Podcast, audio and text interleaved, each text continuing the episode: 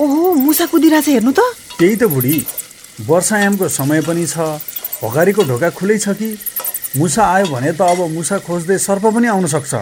ओहो हो त। ठ्याक्कै सम्झेँ। घर वरिपरिको झाडीहरू पनि बढेर कत्रो कत्रो भएका छन्। काट्नु पर्ने यसो गरौँ बुढी त्यसो भए।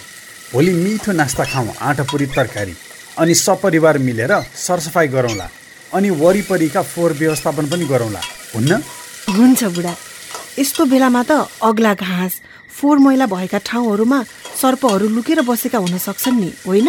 त्यही भएर त भनेको छोरी समिरा छोरा विवेक तिमी र म मिलेर घर वरिपरि भएका अग्ला अग्ला घाँस काटौँ।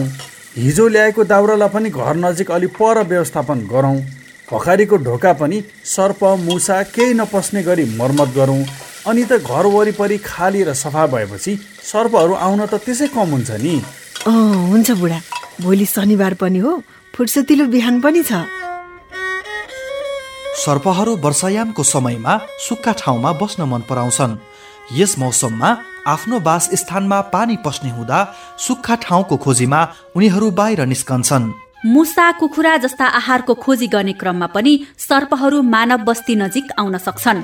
नेपाल सरकार स्वास्थ्य तथा जनसङ्ख्या मन्त्रालय इपिडेमियोलोजी तथा रोग नियन्त्रण महाशाखा र राष्ट्रिय स्वास्थ्य शिक्षा सूचना तथा सञ्चार केन्द्र वर्ल्ड हेल्थ अर्गनाइजेसनका साथै बिपी कोइराला स्वास्थ्य विज्ञान प्रतिष्ठान सम्बद्ध सर्पदंश रोकथाम केन्द्र सङ्घको सहकार्यमा रोटरी इन्टरनेसनल एवं Rotary club of Kathmandu mid टाउनका साथसाथै विश्वभरका रोटरी फ्रेन्ड्स एवं पार्टनर क्लबहरूद्वारा जनहितका लागि प्रस्तुत सन्देश।